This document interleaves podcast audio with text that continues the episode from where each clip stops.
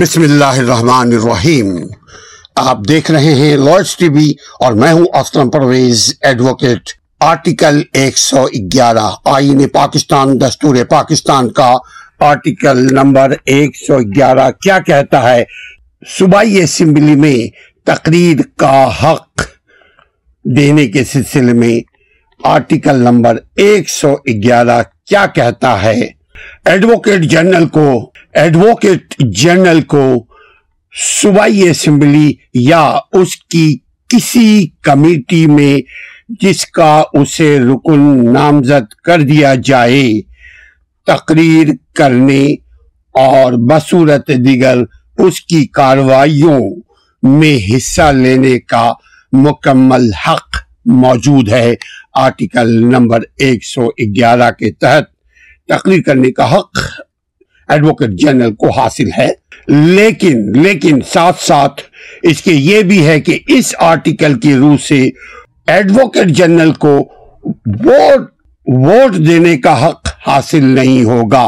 کیوں نہیں ہوگا وہ یہ کہ چونکہ وہ اپوائنٹی ہے اور جو اپوائنٹی ہوتا ہے امپلائی ہوتا ہے اس کو ووٹ دینے کا حق حاصل نہیں ہوتا ہے آرٹیکل نمبر ایک سو گیارہ کے تحت اب سوال یہ پیدا ہوتا ہے کہ ایڈوکیٹ جنرل کی کیا ذمہ داری ہے جنرل کی کیا ذمہ داری ہے اس کے لیے آپ ہمارے دوسرے ویڈیو کو دیکھیے وہاں خالصتاً ایڈوکیٹ جنرل کی کیا ذمہ داری ہے اٹارنی جنرل کی کیا ذمہ داری ہے الگ الگ ویڈیوز ہم نے بنائی ہے لیکن سوال یہ پیدا ہوتا ہے ناظرین کہ آپ کو ہم کو کیوں معلوم ہو کہ ہمارے صوبائی اسمبلی ہمارے قومی اسمبلی کے ممبران کی کیا ذمہ داری ہے کیا وہ کام کرنا ان کو چاہیے کیا کام کرنا چاہیے اور کیوں کرنا چاہیے یہ اس لیے عوام کو معلوم ہو کہ یہ سب عوام اور ملک کی حفاظت کے لیے تعینات کیے جاتے ہیں اور ملک کس کا ہے عوام کا عوام کہاں کے ہیں ملک کے تو اپنے آپ کو اپنے ملک کی حفاظت کیجیے اپنے آپ کو اسٹرانگ بنانے کی کوشش کیجیے چونکہ article hundred eleven constitution of Pakistan nineteen seventy three right right to speak in provincial assembly who has right advocate general has right to talk in provincial assembly with the permission of their senior, with the permission of speaker.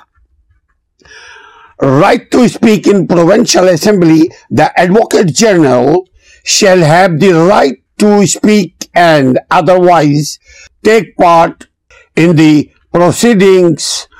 of the provincial assembly or any committee thereof, of which Advocate General of our province uh, may be named a member, but shall not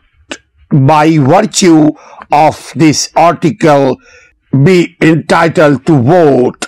He has no power, he has no privilege to vote to anyone.